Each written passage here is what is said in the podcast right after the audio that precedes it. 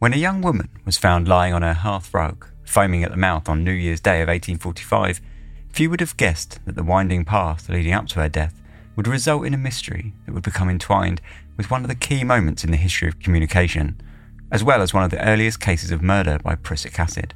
In the long catalogue of Victorian poisonings, the case of Sarah Hart remains prominent not just because of its twists and turns, but equally because of its long reaching influences on the adoption of a device that would help to shape the modern world.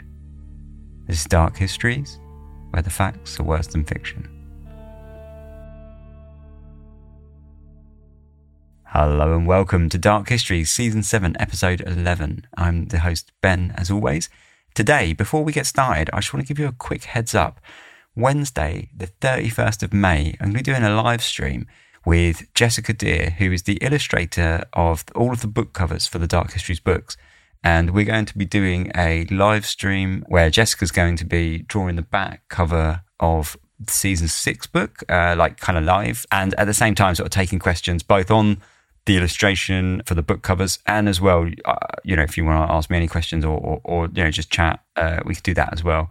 But, it, but primarily, it's going to be sort of around the book covers. But yeah, so if you're interested in that, it's going to. I'll be posting about it more on social media, but it's going to be at 10 p.m. Uh, that's GMT time or UK summertime. So um, I'll put links to it and all such uh, in social media and stuff uh, on the day of the stream. And yeah, if you'd like to come along, obviously everyone welcome. Hopefully we can get some you know good questions, some good chat going. Uh, yeah, it's going to be really just a sort of open Q and A. It's quite casual. Um, nothing too formal. But yeah, it should be fun. So yeah, let's crack on with this week's episode. It's a bit of a tale of two halves, this story.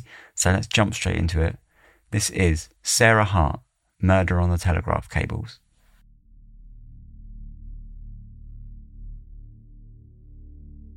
26 years after the first British ships arrived in Australia, John Tawell stepped off the Marquis of Wellington, a 653 ton merchantman carrying almost 200 convicts, and out into the warm January air of Sydney Harbour. The four month long trip aboard the ship had been a winding voyage and had taken him halfway around the world, stopping off in Madeira and Rio de Janeiro before winding up on the eastern shores of Australia. Amazingly, only two convicts had died on the journey, but it had still been far from comfortable. By 1814, the desperate early years of instability and illness amongst the Australian colony had long since passed, and instead, with the aid of an extensive building programme overseen by Governor Lachlan Macquarie, alongside the arrival of free settlers and merchants, the colony had evolved from a camp into something resembling the early foundations of a thriving town, with a population of over 6,000, nestled amongst the trees on the banks of Sydney Harbour. Eleven years earlier, in 1803, the first newspaper had been published, and the first stone bridge was built a year later, with a hospital, botanical gardens, and a Supreme Court following shortly after. Four years earlier, Lachlan Macquarie had been tasked with refashioning the fledgling town into more than just a penal colony, and under his tenure, schools, churches, parks, and public buildings were erected, and a host of social reforms were put into practice, as church worship and marriage were promoted, public drinking was banned, and convicts that had previously trained in specific fields back in Britain were put to work in positions that would make use of their skills for the colony. With his feet on solid ground for the first time in months, Tawell looked out from the bay at the windmill perched atop a hill in the distance and the collection of square sandstone and brick houses, and he saw his future, at least for the next 14 years. Born in the parish of Aldeby in the East English county of Norfolk, 120 miles northeast of London, in 1783, John Tawell was the second son of Thomas Tawell, a shopkeeper in the local village. The large family weren't especially well off, but they were comfortable enough to send John to school, where he worked hard, was keen to learn, and showed a certain aptitude for education, though he lacked somewhat on the social side. With bright red hair and a lazy eye, he often found himself the butt of jokes, and he shied away from friendly interactions generally. After school, he worked in the family shop until his father sent him to Great Yarmouth to undertake an apprenticeship as a shopkeep that his father had organised through one of his acquaintances. Despite growing up in a relatively irreligious family setting, John fell in with a crowd known as the Religious Society of Friends, better known today under their originally derogatory name, the Quakers. Distinctive in their clothing, a long brown overcoat and wide brimmed hat, the Quakers stemmed from a Protestant based theology breaking away into their own society as part of the separatist movement in England during the 17th century, where many religious dissenters pulled away from the established practices of the Church of England. Perceived as quiet, they kept themselves to themselves and were well mannered with many puritanical beliefs that many equated to high moral fortitude. And with several prominent Quakers proving successful in business, most viewed the practitioners as a relatively trustworthy group, if not a little peculiar in their mannerisms.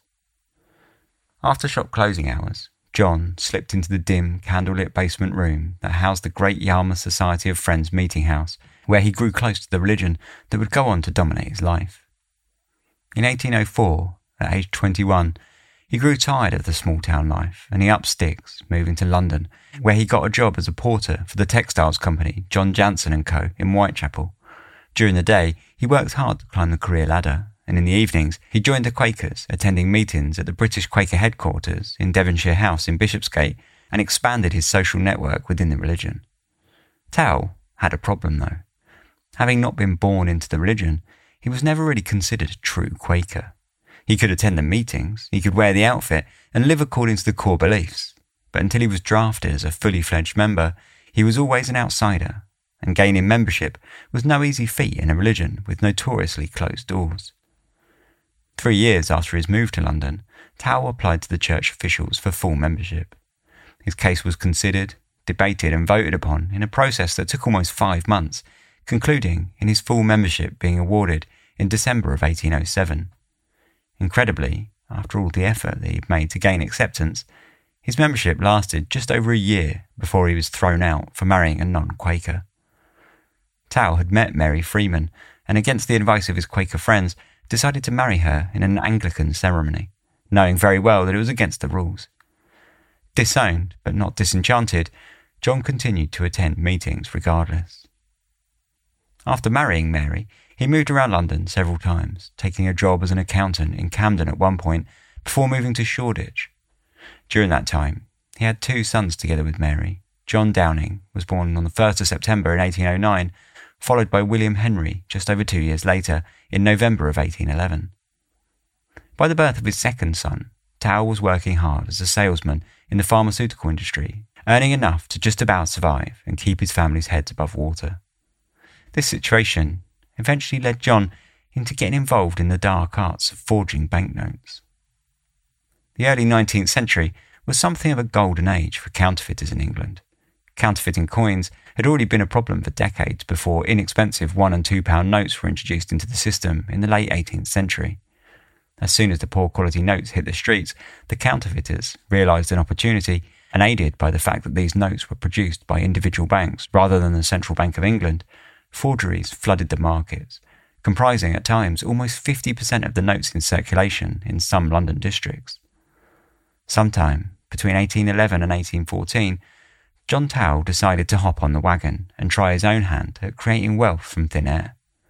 Using the fake name of Mr. Smith and concocting the story that he was a partner for the Quaker owned Uxbridge Bank, Tawell employed the services of a master engraver and printer named Edward Anthony Thorogood to create 500 banknotes for him. Thorogood created the plate from a single specimen note that Tawell had given him as a reference, but it wasn't quite up to scratch. When Tawell requested that Thorogood try again, the engraver got suspicious and decided to give Uxbridge Bank a visit, where he and the managers, who naturally had never heard of a partner named Mr. Smith, quickly pulled the story apart and saw it for what it was. Rather than scrap the order altogether, however, Thorogood went back to his workshop and continued to refine his plate, printing up the 500 notes. When Tawell returned and checked through the notes, a policeman waited in the back room, and as soon as money was handed over for the order, they sprang into action, clapping their hands on the counterfeiter's back just as he was making to leave. Forgery was a serious crime, and it carried a heavy punishment. After being captured for attempting to create so many fresh notes, Tawell found himself staring a potential death sentence square in the face. Fortunately for him, the Quakers of the Uxbridge Bank were, like many Quakers of the time, against capital punishment, and as such they appealed to the Bank of England to offer a plea bargain instead. If Tawell would plead guilty for the lesser crime of carrying a forged note in his possession, he would be sentenced to transportation rather than the gallows. On the 22nd of February, 1814, John Tawell was handed down a punishment of 14 years' transportation to Australia. After waving goodbye to his wife and children, he spent six weeks in Newgate Prison before another six months working hard labour in England until finally his passage to Australia was booked aboard the Marquis of Wellington, a former East Indian Company merchantman sailing to the New World on the 1st of September 1814. When Tawell arrived in Australia, it was to a Sydney that had already begun its transformation into a proper town, rather than just a convict colony. For those arriving in 1814, there was a certain degree of freedom allowed by the relatively enlightened governor, Lachlan Macquarie, who had been tasked with transforming the social, business, and physical landscape. Convicts worked for the government as part of their sentence in the main and were encouraged to gain private work for the remaining hours of the day in order to pay for the rest of their living expenses, such as renting rooms and drinking alcohol in the taverns during the evenings.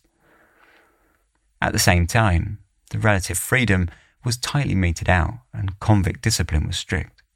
Public thrashings and chain gang labour were common punishments doled out to those that were deemed to have stepped out of line, as was prison, eventually, for those that were deemed guilty of crimes serious enough for secondary punishment.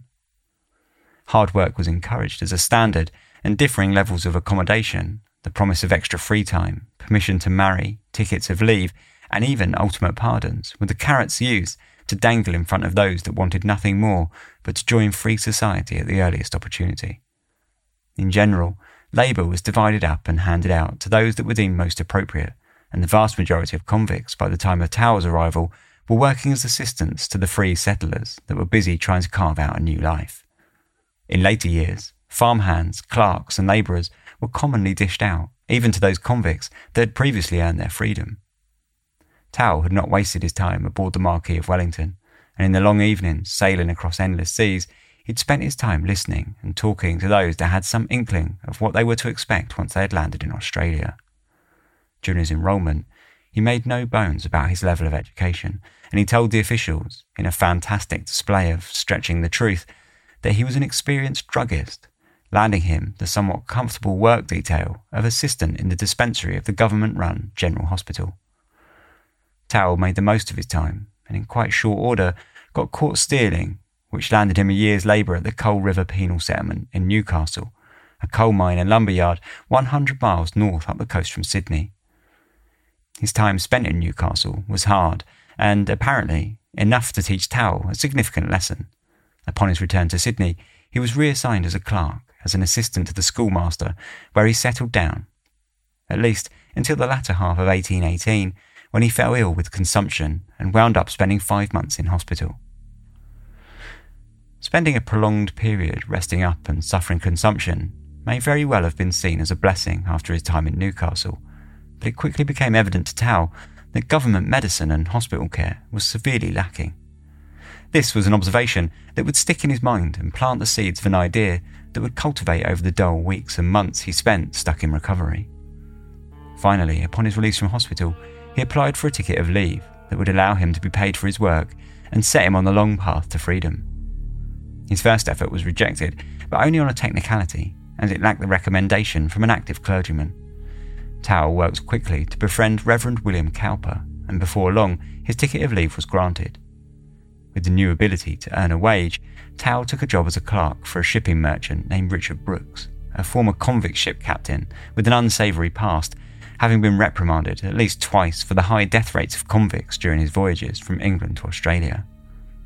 Around the time of Tawell's arrival in Australia, Brooks had re established himself full time in Sydney as a merchant and had gained the position of one of the most prominent members of the Sydney Free Settlers, helped along by his manipulation of stock prices during a temporary downturn in the settlement's economy.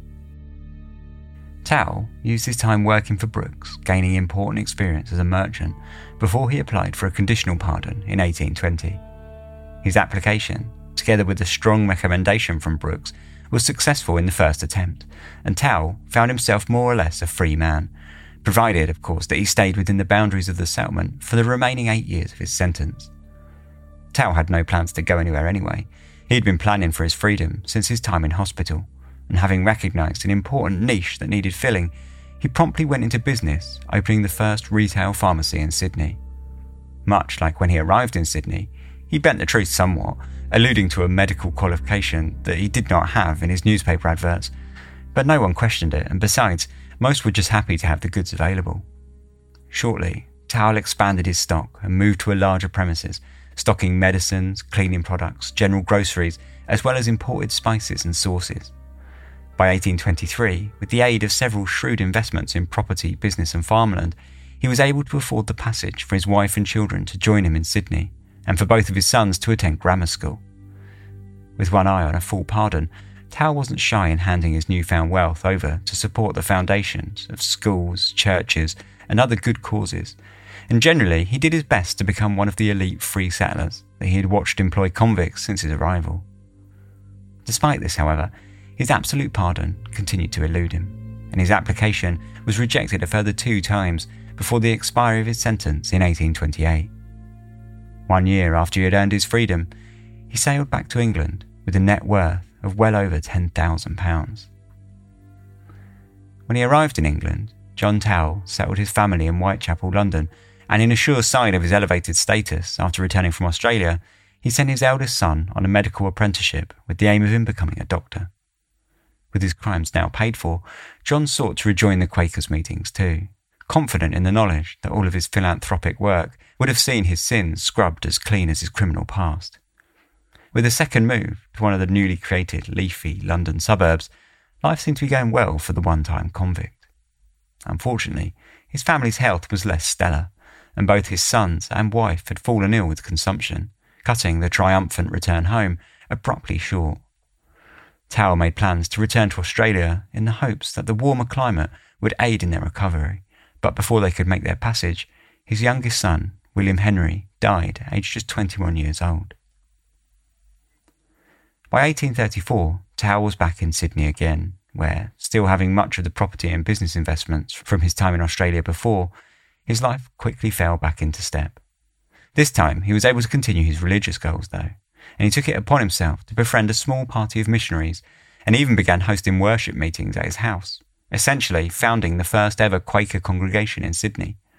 As the numbers grew, so too did the need for a proper meeting house, and so Tawell had one built, establishing it as a school for girls during the weekdays.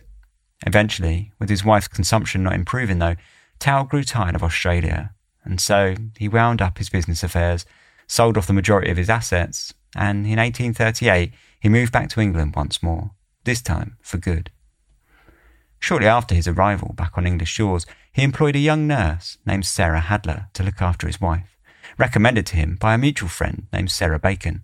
Mrs. Hadler was diligent, patient, and kind, which were great qualities for a nurse.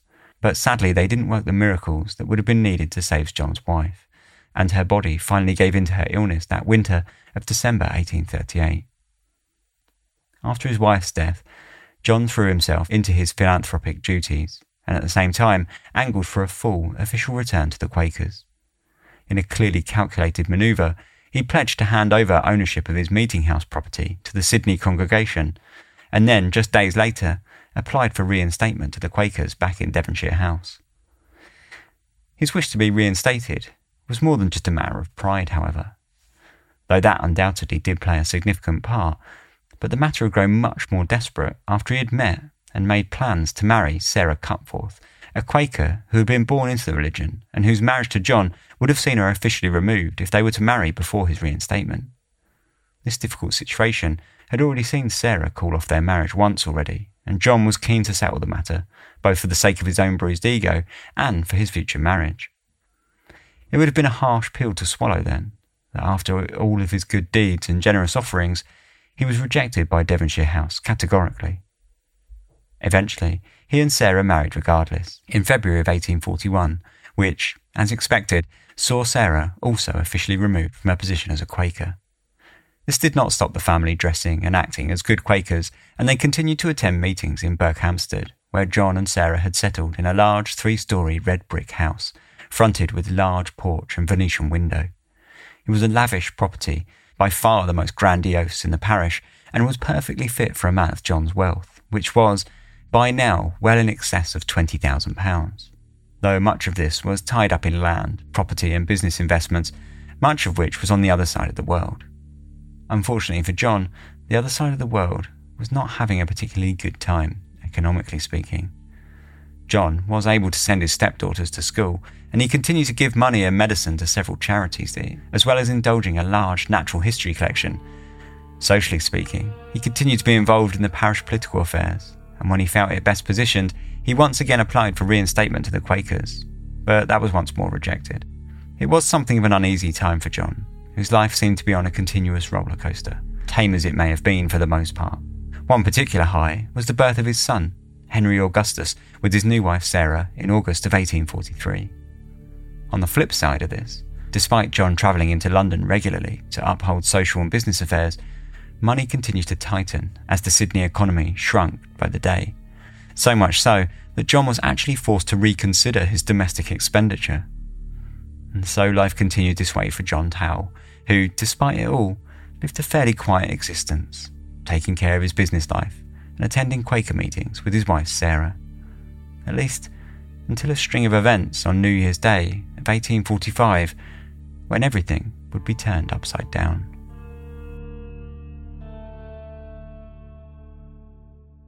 In 1845, Slough was a blossoming suburb sitting 20 miles west of London on the main stagecoach line between the capital city and Bath.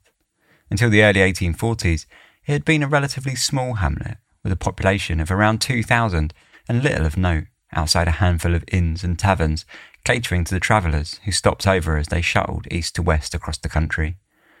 In 1838, the opening of the Great Western Railway line that took people all the way from London to Bristol heralded the beginning of Slough's growth, when a station was installed along the route two years later, replacing the stagecoach traffic. Before long, the hamlet had transformed from a sleepy village into a market town and Bath Place in Salt Hill, sitting east of the High Street, opposite large open green fields and trees, was the epitome of the quiet, leafy suburb town that it was quickly becoming. Mary Ann Ashley sat in her lounge in her home on Bath Place on the evening of New Year's Day 1845 with a difficult decision to make.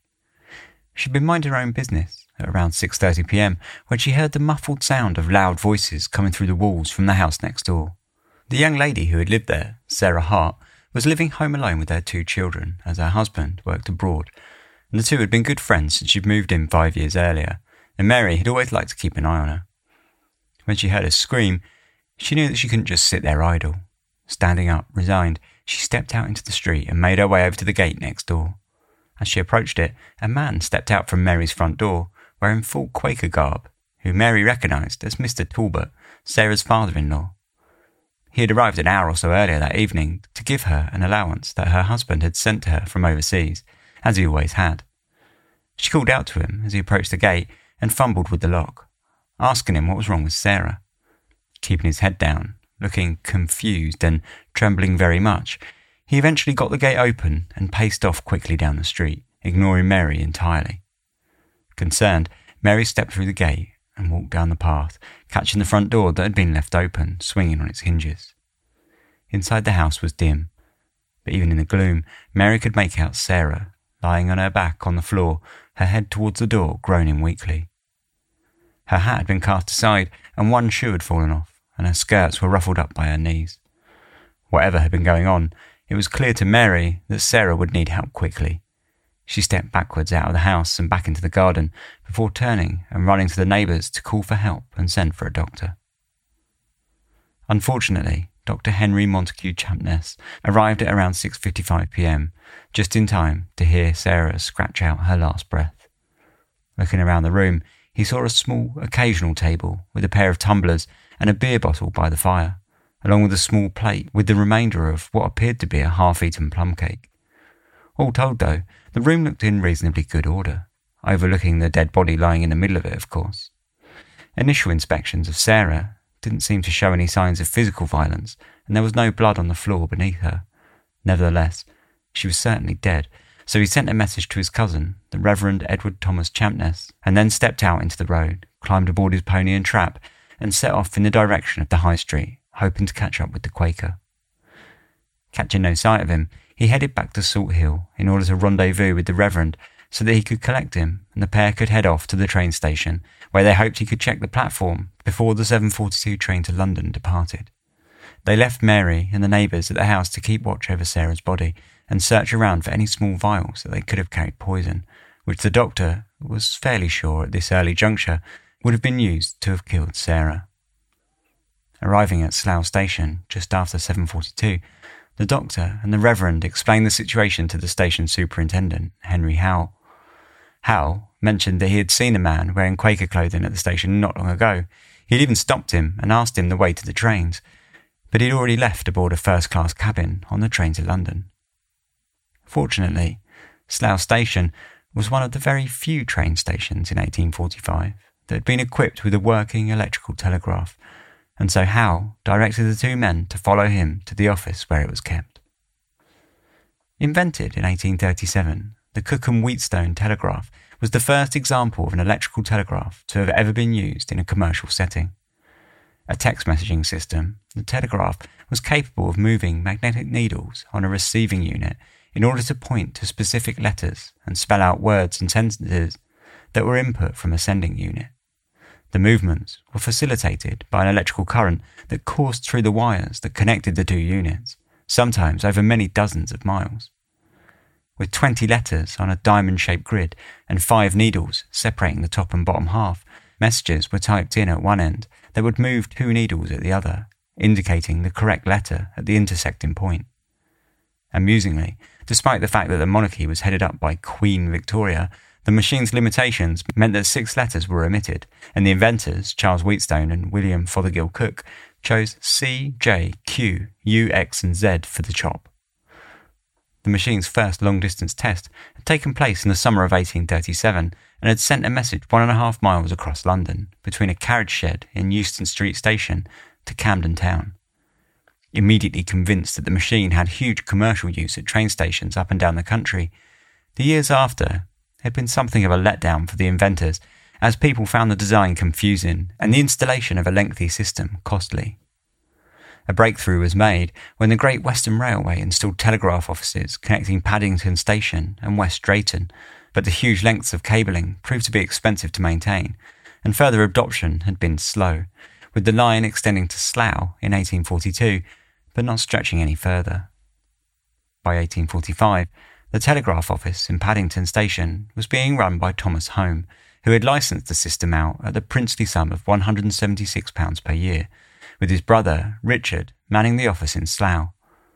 Until now, he had been operating it as something of a tourist attraction, where visitors could come and wonder at the curious little machine for a single shilling. It was a million miles away from the groundbreaking invention that some thought it could be, improving safety and efficiency of the railway networks up and down the land.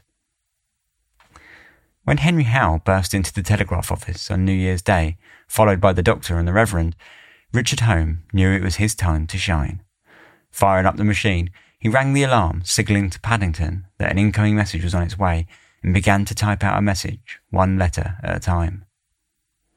A murder has just been committed at Salt Hill, and the suspected murderer was seen to take a first-class ticket for London by the train which left Slough at 7:42 p.m. He is in the garb of a Quaker with a brown greatcoat on, which reaches nearly down to his feet. He is in the last compartment of the second class carriage. The message was fairly confusing at first. With no letter Q to speak of, Richard had spelt Quaker phonetically, K W A K E R, and it took a short back and forth before everything became clear. The 7:42 train to London was due at Paddington at 8:20 so Thomas took the message to the station's deputy superintendent, De May, who immediately sent him to collect Sergeant William Williams of the Great Western Railway Police. Being the least conspicuous of the party, Thomas Home was sent onto the platform to keep an eye out for the arriving Quaker, whilst the two officials stalked back at the far end of the station, where they could overlook the impending arrival. At 8.20 on the dot, the train from Slough pulled into Paddington Station and eased to a stop on the crowded platform. Thomas jostled his way through the people toing and throwing from the wooden and iron carriages, looking for the suspect Quaker, who, just as expected, stepped out from the first class carriages and began making his way through the station.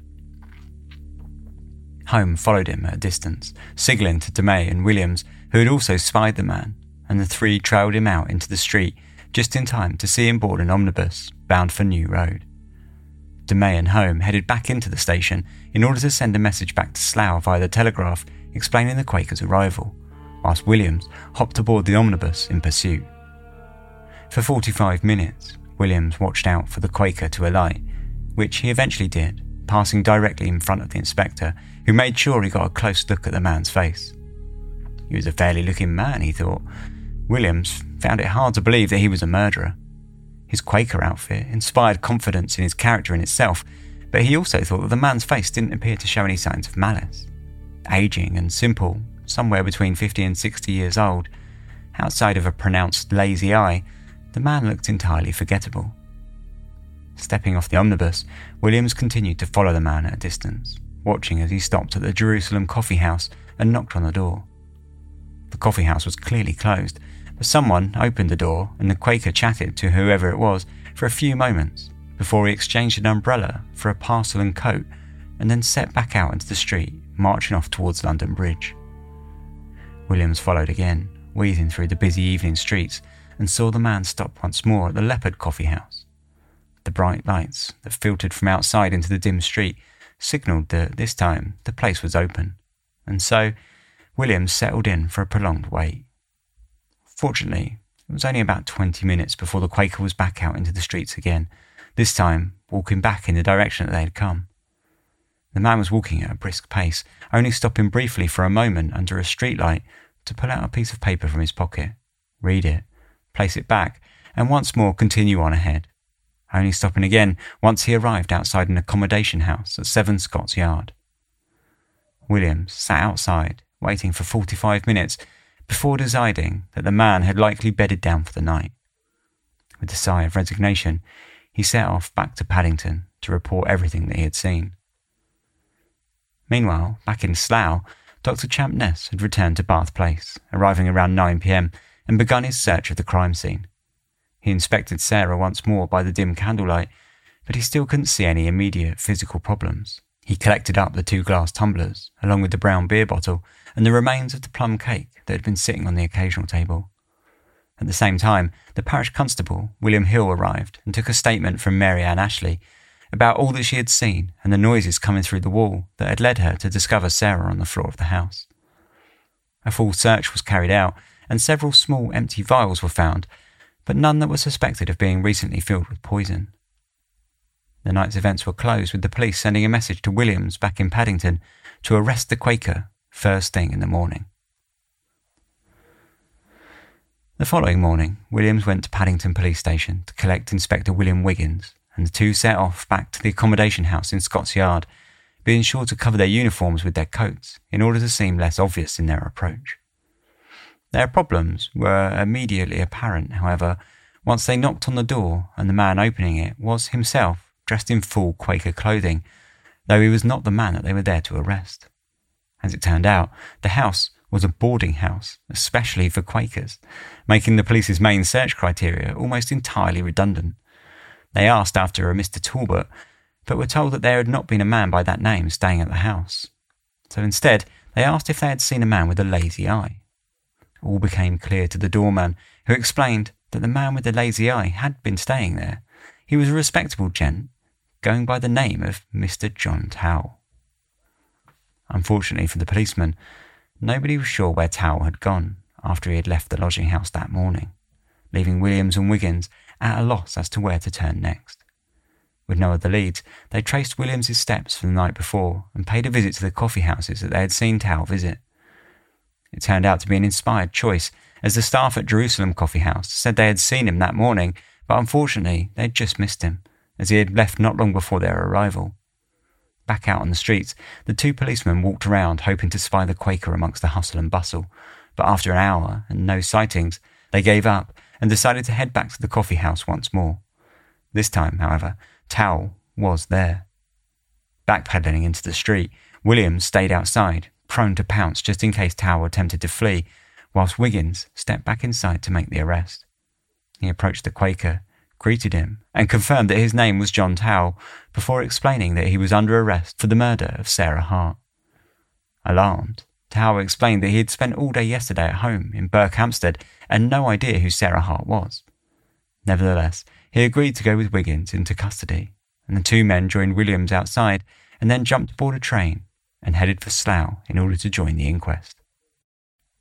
Back in Slough, Dr. Champness was joined by Dr. Edward Weston Nordblad, and the two men returned to Sarah's house in order to inspect the body. The cold light of day illuminated the living room much better, but it didn't really shine a light on any obvious cause of death. In the sunlight, the doctors were still unable to see any physical signs of violence no bruises, no broken bones, and no blood. Her nose, eyes, ears, and mouth all seemed normal, as did her stomach. Nordblad agreed with Champness's initial reaction to the body that the death was likely from some kind of poison, and the doctors reported their conclusion to the coroner, who was busy arranging an inquest at the Three Tuns Tavern just down the road from Sarah's house. A jury had been assembled and taken to inspect the body, afterwards allowing the doctors to continue with a full post mortem inspection, which they did once they were joined by Dr. William Bolton Pickering from London. The internal inspection fared little better than any external inspection, and Sarah's brain, stomach, heart, and lungs all appeared healthy, aside from a lesion on one of her lungs, though all three men agreed that it would not have played any role in her death. The stomach contents were bottled up and removed in order for them to undergo a full chemical inspection by a chemist in London, whilst the results were reported to the inquest, where John Tawell had arrived and been locked in the back room. Upon his arrival, he had been searched where they found twelve pounds and ten shillings in gold, one pound, one shilling and sixpence in silver, two and a half pence in copper, a gold watch, two pairs of spectacles, a pocketbook and pencil, a penknife, some silk handkerchiefs, a collection of blank cheques, and a letter from his wife describing her day in Berkhamsted, whilst John had been away in London, somewhat undermining Tawell's defence that he'd been at home all day the day before. Before the inquest began, one of Sarah's neighbours was brought in to identify Tawell as the man who had visited Sarah the day before, which she did with a 100% certainty. Despite the mysterious events surrounding both Sarah's death and the undetermined cause of death, the inquest was a rather straightforward affair. Mary Ann Ashley and several other neighbours told the inquest that, as far as they knew, Sarah's father in law routinely came by ever since she'd moved into the area and would drop off £13 every six weeks or so for her allowance, sent to her from her husband. Mary had thought it a little strange that her father in law had a different surname to Sarah, and that she had never worn a wedding ring, but she hadn't ever really given it too much thought. The rumours were that her father in law had never approved of his son's marriage to Sarah, but their relationship seemed at least cordial, as he had often bought her gifts and even helped her to furnish her house after she had arrived in Slough. No one ever thought that anything improper had been going on with the relationship, despite the fact that Sarah had told some of her friends that she'd moved to Slough from London in the first place in order for matters of privacy. Raising her two children alone on the £13 allowance had always been difficult, and most had heard that she had been behind on rent and long since struggling for money. The doctors were called to give their findings, explaining they would need to send the stomach for further tests, and that, as it stood, they could not be certain of any cause of death. The coroner, left with no other choice, adjourned the inquest and, refusing bail, ordered Tawell to be taken into custody until its resolution. Unwilling to lock up the unassuming religious man more than he needed to, Superintendent Perkins took him back to his house in Eton to keep him chained and under watch until the resumption of proceedings. After the first stage of the inquest, news quickly began to spread of what everyone was assuming was a poisoning especially after the first press reports openly alluded to as much. The locals around Salt Hill organised their own search of the area, but all was found was a single, empty, discarded medicine vial which was handed over to police, but not thought to have been important to the investigation. Meanwhile, Dr. Champness and Nordblad paid a visit to the consultant chemist John Thomas Cooper in London with the contents of Sarah's stomach, along with the artefacts taken from the occasional table. Over the course of a single afternoon, Everything was tested in the lab in order to detect for all the most popular poisons of the day, including arsenic, antimony, and opium, but nothing showed any positive results. As a last ditch effort, Cooper tested for prussic acid, despite the fact that neither doctor had reported smelling it on Sarah's body shortly after her death, nor in her stomach during the post mortem examination. The three doctors watched on as, much to their surprise, the contents of the test tube turned a deep characteristic blue of hydrogen cyanide. The following Saturday, the 4th of January, the inquest resumed in the Three Tuns Tavern in Slough. the doctors returned to give their conclusions of the tests that they had undertaken in London with John Thomas Cooper, and whilst they admitted that they were still not 100% sure that prussic acid had been the cause of death, they told the coroner that they had every reason to believe so. It was not the strongest testimony ever, and it continued to falter after they went on to admit that they had no practical experience with prussic acid poisoning. They also had no idea how much of the poison would have had to have been used to have killed her, nor could they explain why they were unable to smell the poison in Sarah's mouth or stomach, given that it was usually documented to have had a pungent smell of bitter almonds. Dr. Nordblad was firm in his convictions, however, and he told the inquest that he was certain that prussic acid had been administered to Sarah, causing her death. After the barmaid from the nearby Botham Hotel testified that she had sold Sarah the beer on Friday evening, where she had said she had seen her looking quite well, the inquest was adjourned once more, once the coroner learnt that neither the beer bottle nor the glass tumblers had yet been tested, and once more John Tawell was taken back to Perkins House in Eton. In the days between the inquest, the newspapers began their own investigations, and many began to print rumour and speculation in order to fill their columns. Soon, the word on the street was that Sarah and John Tawell had been having some kind of romantic relationship, and that illegitimate children were mixed up in the event somehow. The official investigation, however, was continuing in, in a much more solid direction and beat police across London and Slough had been instructed to visit every druggist across London to inquire if anyone had sold prussic acid to a man matching Tawell's description. Leaflets were printed out that included the same description and left in every apothecary whose staff was not on hand to speak with the police upon their first visit. It was a tactic that had some exciting success for the police when, soon enough, a chemist named Henry Thomas, working in a pharmacy on Bishopsgate Street in East London, admitted to having served Tawell very recently. He had, in fact, served Tawell on several occasions, and he knew that he had a history as a pharmacist in Australia himself. On New Year's Day, he had sold Tawell two drachms of Scheele's prussic acid and another two drachms more on the following day. Tawell had told the chemist that he had a prescription to use the poison to rub on his legs, and returned the second day saying that he had dropped and smashed the first vial and so needed a replacement. Whilst police trudged across London, the doctors convened in Cooper's lab once more, and tests were carried out on the plum cake, both tumblers, the beer bottle, and an amount of beer that had been removed from one of the glasses.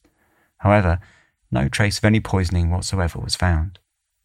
As troubling as this result was, the doctors still remained positive in the tests taken on the stomach, and so when they presented the new evidence to the inquest after its reconvening the following Wednesday, they remained adamant that Sarah's death had been caused by prussic acid It just seemed they had no idea precisely how it had gotten into her system.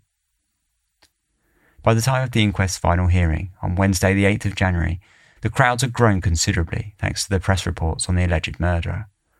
The audience were treated to another long day of confusing medical evidence, where the doctors confirmed that they had little knowledge of prussic acid, no evidence of having found any in any of the items taken from the crime scene, but nevertheless were pretty sure that there was evidence of the poison in the victim's stomach. Dramatics did follow somewhat after the testimonies were interrupted in order for the news that a man matching Tawell's description had been reported as having bought prussic acid from the Bishopsgate pharmacy, the news of which had only reached Slough that morning. At the end of the day, the jury stepped out for a total of 45 minutes before returning a verdict of wilful murder against John Tawell for poisoning Sarah Hart with prussic acid. His trial was scheduled to take place as part of the spring assizes, and until then he was ordered to be placed in Aylesbury jail. Tawell, who had up until now sat and watched proceedings with a calm air, stumbled for the first time as he left the inquest, escorted by police on either arm. Following the inquest, there was a flurry of activity on the case, both on the official side and in the newspapers and public. Tawell's home in Berkhamsted was searched by the police, who found a collection of used and empty medicine vials, some with labels from the pharmacy in Bishopsgate but none that tested positive for poisons. At the same time, the chemist owner, Henry Thomas, was taken to Tawell's cell, where he gave him a positive ID as the man who had bought prussic acid on the 1st and 2nd of January.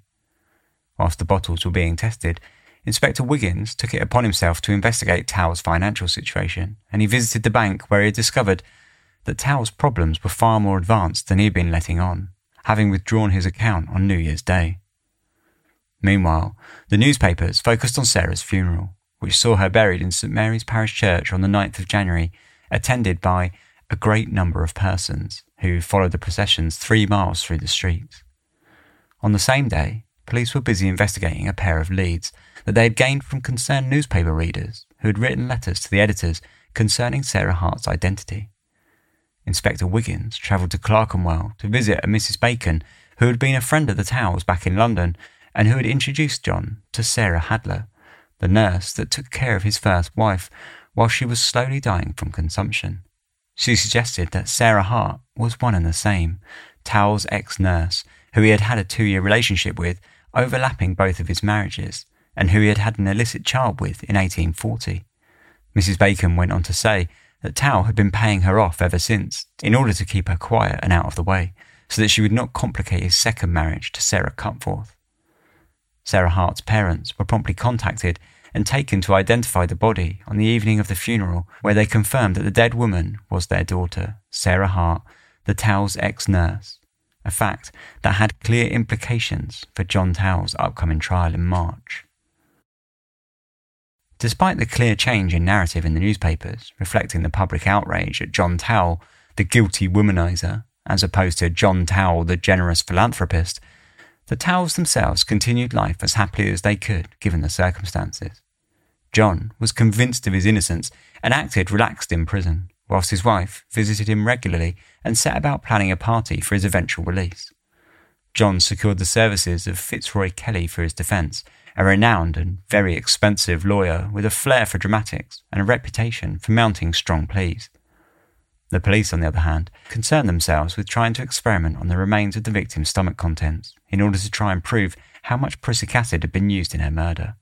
However, with toxicology still very much in its infancy, progress was troubled at best.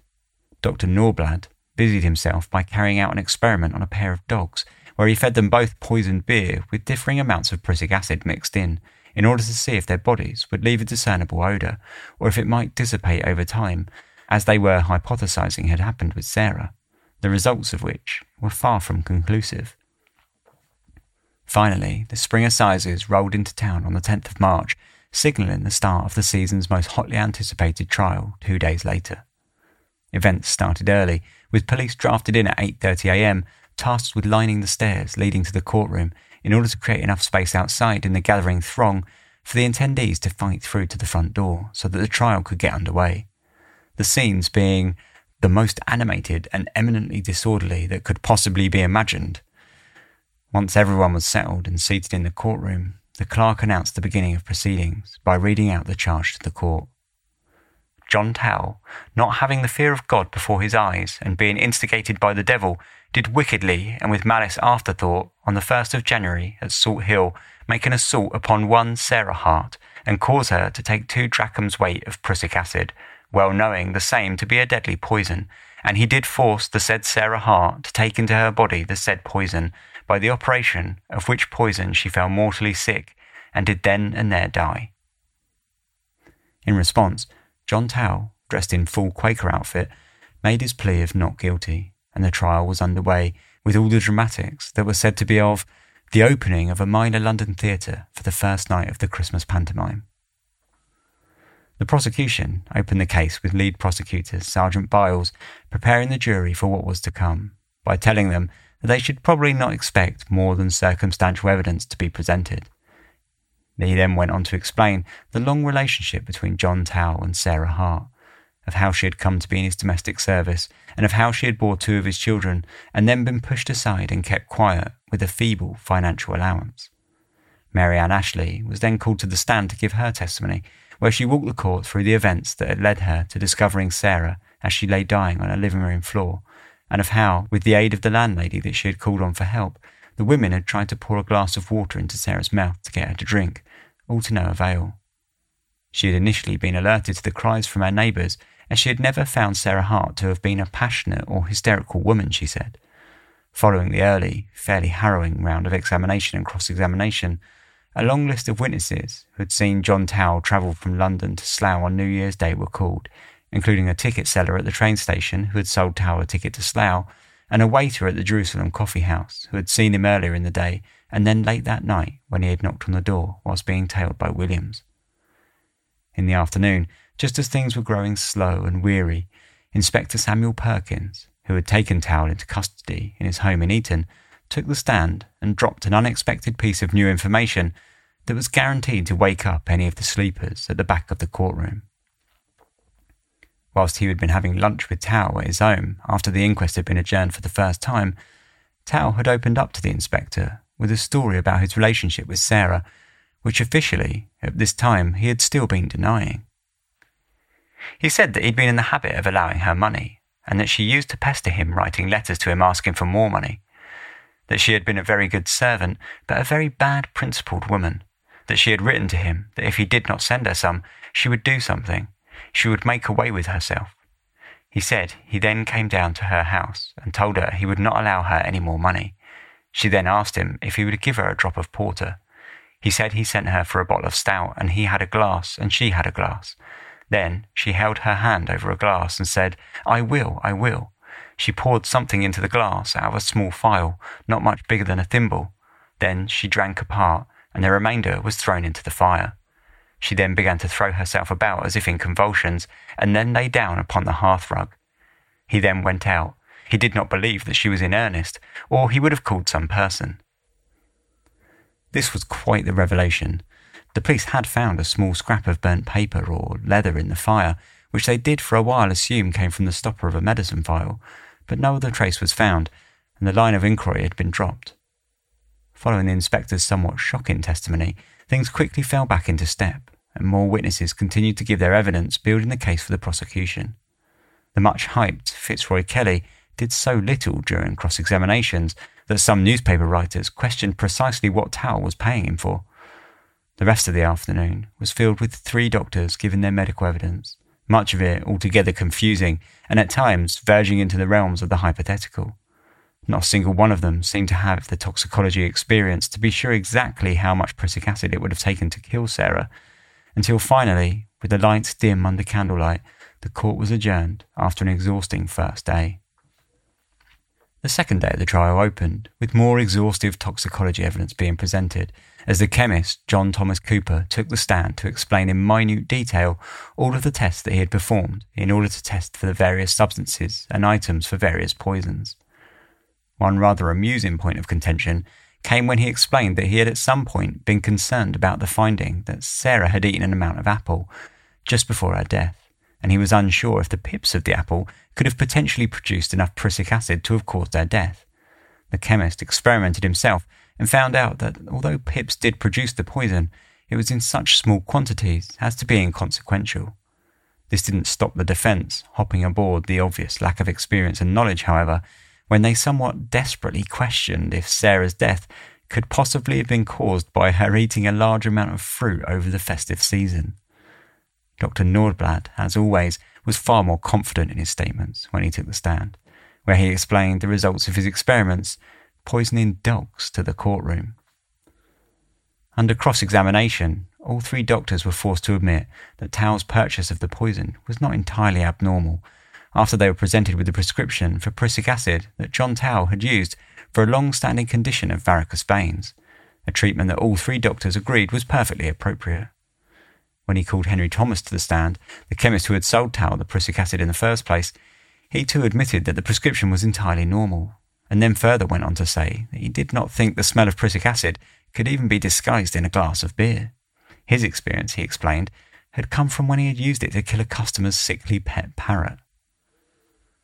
After the lengthy medical evidence was over, a friend of Sarah's, Charlotte Howard, added another troublesome testimony for Tawell when she told the court that Sarah had fallen sick on the 30th September, the night of Tawell's previous visit.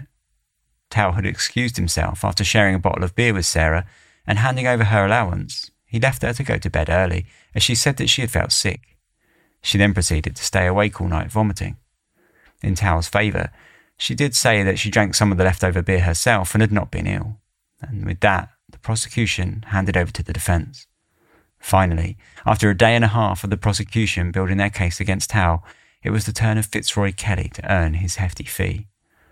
In his usual manner, the dramatic lawyer opened with a long, verbose speech, questioning the strength of the evidence against Tawell, and though he admitted that John having children with Sarah had no doubt been immoral, it had not been illegal, And besides, he reminded the court, had he not supported them financially? Looking to boost the perception of Tawell's character, he then went on to explain that his old crimes, for which he'd already been atoned for, were nothing at all like murder. In order to back up this speech, he went on to call a slew of character witnesses, who all confirmed that John was nothing if not a fantastic gentleman.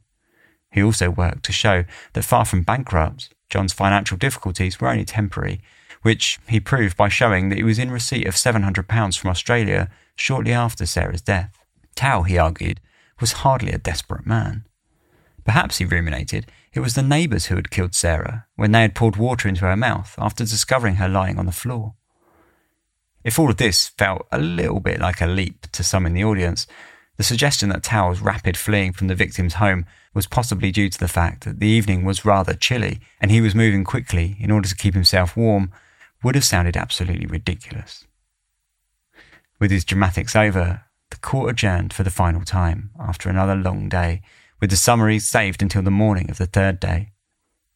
The next day, at 11:35 a.m., the jury was sent out to make their deliberations, which lasted only 30 minutes before they returned to the judge to hand over a verdict of guilty. Prisoner at the bar, the jury have just pronounced their unanimous and deliberate verdict against you. It now remains for me to perform my duty by telling you that for that horrible, base, and cowardly crime of which you have been convicted, upon clear and satisfactory evidence, you must die an ignominious and horrid death on the common scaffold. The judge's final words, may the Lord have mercy upon your miserable soul, rang around the courtroom as John Tawell stepped back below the dock, safe in the knowledge that his Freedom Party was almost definitely cancelled. As it turned out in the days following the trial, the feeling in much of the judge's final words were not exactly echoed by everyone. For a start, the verdict had been far from unanimous. In fact, six of the jury had been sure of Tawell's innocence right up until the morning of his sentencing, and they admitted to the press after the fact that had they been forced to go out and deliberate at the end of the second day rather than the morning of the third, they would have argued as such. A petition was organised and sent to the Queen asking her for a mercy call in order to save Tawell from the gallows, signed by the foreman of the jury, amongst others.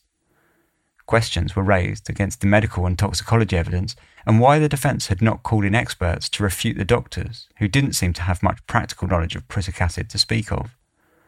There were further inconsistencies too. The doctors, who had all originally testified that they had not been able to smell prussic acid on Sarah's breath nor in her stomach contents, had suddenly changed their mind, now stating that they had. One of the most damning pieces of evidence to emerge after the trial was the fact that Sarah had, in fact, threatened suicide on several occasions before due to her financial struggles. It wasn't all just riffraff that supported Tawell either.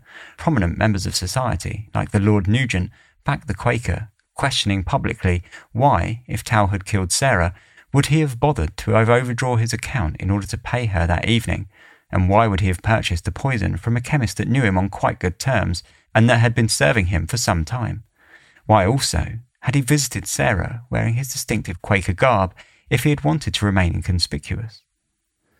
They were all questions echoed in letters to the newspapers for several weeks after the guilty verdict was passed. But eventually, it was all to no avail. Tawell's execution was scheduled for Friday, the 28th of March, when he was to be publicly hanged in the grounds of the Aylesbury prison. Running up to the execution, Tawell remained calm and adamant of his innocence. It wasn't until the night before the hanging that John wrote a confession and handed it over to the chaplain, asking him to keep the exact details secret, though he agreed to allow the general details to be made public after his death. The morning of his execution was a grey and dreary affair, following a night of strong storms, though the poor weather didn't stop the crowds from turning out in their masses with some estimates putting the number at around 5,000 people from all across the country. The atmosphere was one of festival joviality as people got roundly drunk and brawled in the streets. The London Waxwork Museum, Madame Tussauds, had made a bid of £25 to the executioner, hoping to buy Tawell's clothes, though it seems Tawell's wife had managed to secure them for herself. After spending the night praying, John Tawell walked out towards the gibbet shortly before 8 a.m. He walked with a firm step to the drop, attended by the Reverend F. Cox, the under sheriff, the governor, and a jailer. He was brought out on the scaffold at a quarter before eight, when he was hurried into eternity in a matter that reflects the highest disgrace on all parties concerned in the matter. His struggles were most protracted and fearful. Tawell's executioner had failed to adjust the rope to the correct length, leaving him to swing by his neck for several minutes whilst he was strangled to death. When he had finally stopped moving, his body was left to hang for an hour before being pulled down and buried in the jail's grounds.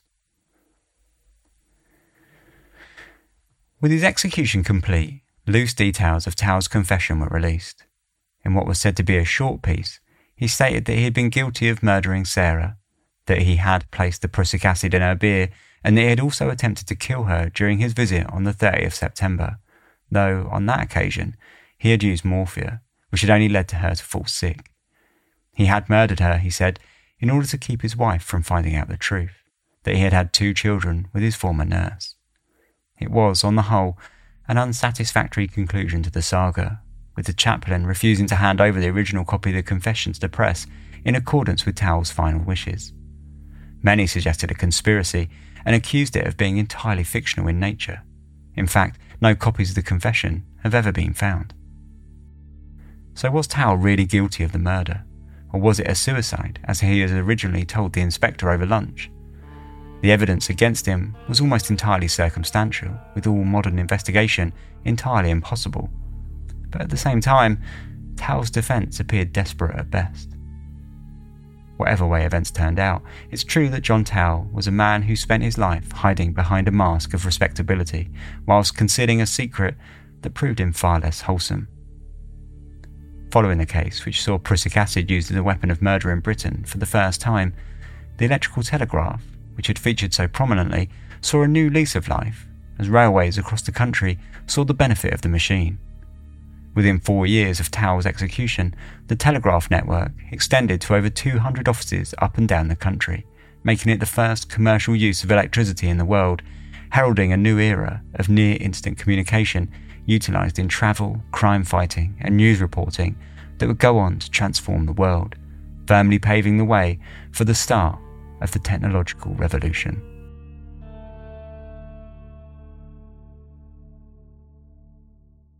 So there we go. That was the story of John Tawell and the murder of Sarah Hart, or the suicide of Sarah Hart, depending on which one you believe.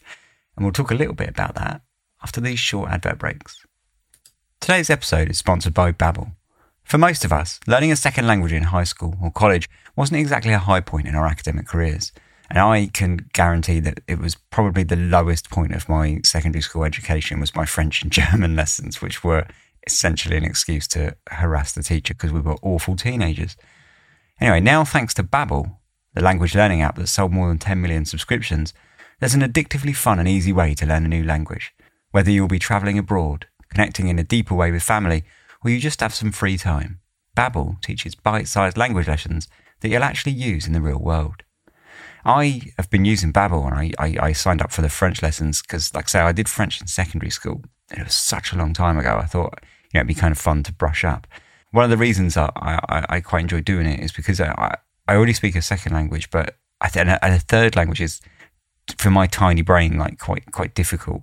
But Babbel has like short, they set up 15 minute lessons uh, and, and they do make it a, a, quick and easy way to learn without kind of putting too much into it, if you like. And, and, and you find you, you just pick it up naturally if you're just doing like small, short lessons daily. Uh, it, it, it becomes less of learning and, and more about just sort of habitually doing and it, and it, it just happens, uh, which is quite nice.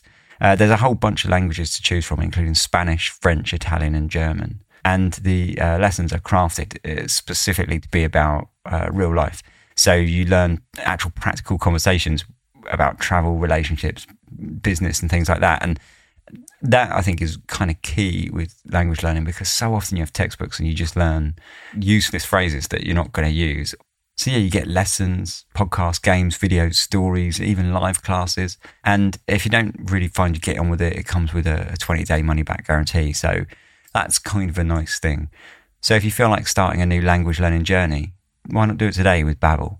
Right now, you can get up to 55% off your subscription when you go to babbel.com slash dark histories. That's B-A-B-B-E-L dot com slash dark histories for up to 55% off your subscription. Babbel, language for life. Today, Forbidden history, grisly ghosts, monstrous cryptids, and harrowing folklore dominate Japan's history and culture. Mysterious Japan is a bi weekly podcast presenting these spine chilling horror stories, urban legends, and unbelievable histories in a campfire story format. Many of these tales have never been presented in English before. Our journey takes place where dark history and supernatural folklore collide. Mysterious Japan is produced, written, and translated by recognized Japan expert Dr. Heath Avey. Season 1 relates the unbelievable legends and ghost stories from the so called suicide forest. Listen to Mysterious Japan for free on Spotify, iHeartRadio, or wherever you listen to podcasts. Learn more at our website at themysteriousjapan.com and be transported by unbelievable stories where the lines between reality and folklore become blurred in the shadowlands of Japan. Once again, that's themysteriousjapan.com. This episode is sponsored by BetterHelp. Just for a second, have a little stop of what you're doing and have a think of how much time you spend on yourself in every given week. And how much time exactly do you give to other people? And how do you balance the two? It can be really easy to get caught up in what everyone else needs from you and never take a moment to think about what you need from yourself. But when we do spend all of our time giving, it can leave us feeling stretched thin and a bit burnt out. Therapy can give you the tools to find more balance in your life so you can keep supporting others without leaving yourself behind. BetterHelp is an online therapy. Uh, I've been using it for a while. Um, if you are interested in online therapy, all I can say is I've only found it a really positive experience the whole time I've used it. I've been to therapists a few times in my life, but what I find really interesting this time is I joined BetterHelp really just to check it out. And so I came at it without having like a real big reason to go. And actually, I feel like that's been a really positive experience for me. Um, just sort of being able to explore smaller things that were maybe gnawing away at me without me even really realizing. It's entirely online, so it's really quite convenient. I mean, that's basically what it was. It was designed to be convenient and flexible, and that's exactly what it is. Uh, you know, you you can book in a slot that fits your schedule. You don't even need to leave your house, which can be really, really helpful for a lot of people. And it certainly is for me. Things like going to a therapist's office could, for example, trigger a lot of anxiety. With BetterHelp, it's just all online. So, you know, you don't even have to take your slippers off if you don't want to. All you do is you fill out a, a little brief sort of intro questionnaire when you sign up that runs you through, um, you know, like what, what you might be looking to get out of therapy and, and who you are and uh, they they match you with a licensed therapist. You don't have to accept the match if you don't want to, and if you do, and you decide that that therapist isn't for you, you can switch to a new therapist anytime for no additional charge. So if you were thinking of uh, going to see a therapist, or maybe talking to someone about issues you have in, or or just to sort of like say try and empower yourself a little bit, then you can definitely do worse than uh, give BetterHelp a try. Find more balance with BetterHelp. Visit betterhelp.com slash dark histories today to get 10% off your first month. That's betterhelp, H-E-L-P dot com slash dark histories, all one word. Cheers. Welcome back. So, interesting story, this one, I thought. Quite an interesting, I like the way it's sort of a tale of two halves. And, you know, you have Tawell's kind of life in Australia and then Tawell's life in, in, in London as a, as a, as a murder suspect, essentially. And so I, I personally think this case sort of hinges on one aspect, and that's how arrogant was John Tawell. And I think the answer is probably quite a lot. Because I think if it wasn't to his arrogance, then he wouldn't have just assumed that he could just get away with this. And I think that's the reason he dressed in the Quaker outfit to go and kill her, basically. Because all of those things sort of do go against it. And actually, I think it's quite a strong argument that she potentially committed suicide. Although, obviously, even then, you would still say he's not entirely innocent. You know, maybe not, maybe he didn't kill her, but he certainly helped drive her to, you know, the situation that she was in. But anyway, if, if you investigate it, there's a couple of uh, points I think that it hinges on. Firstly, we have to look at his confession. Now, that seems quite sketchy to me. To be honest, it doesn't seem sketchy that it never showed up because I think that was just the chaplain doing, uh, you know, just doing his duty really of, of keeping it and keeping his um, promised to Tawell that he wouldn't, you know, hand over the full confession to the press. I don't, I don't think that's actually, I think that's a convenient way to sort of hang the moniker of a conspiracy on the case. I think the fact that it was sort of no one ever found it and it was hidden away and the details weren't actually given, I think that, that does kind of open the door for the conspiracy. But it's not that bit that actually I, I find questionable.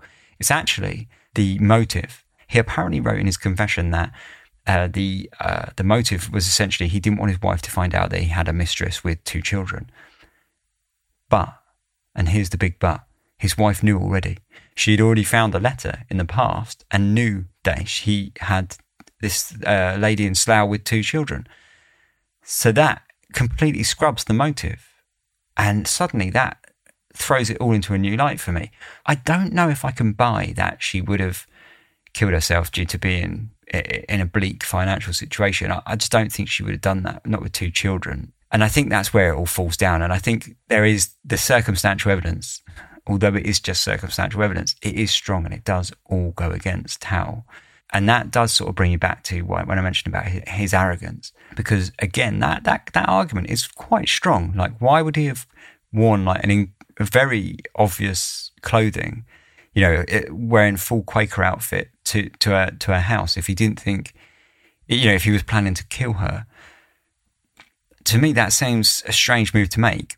But if he was incredibly arrogant and convinced in his own sort of righteousness that, or, you know, that his own belief that if he was dressed in a Quaker garb, people just wouldn't question him, uh, you know, that, that then that's why I sort of wonder about his arrogance.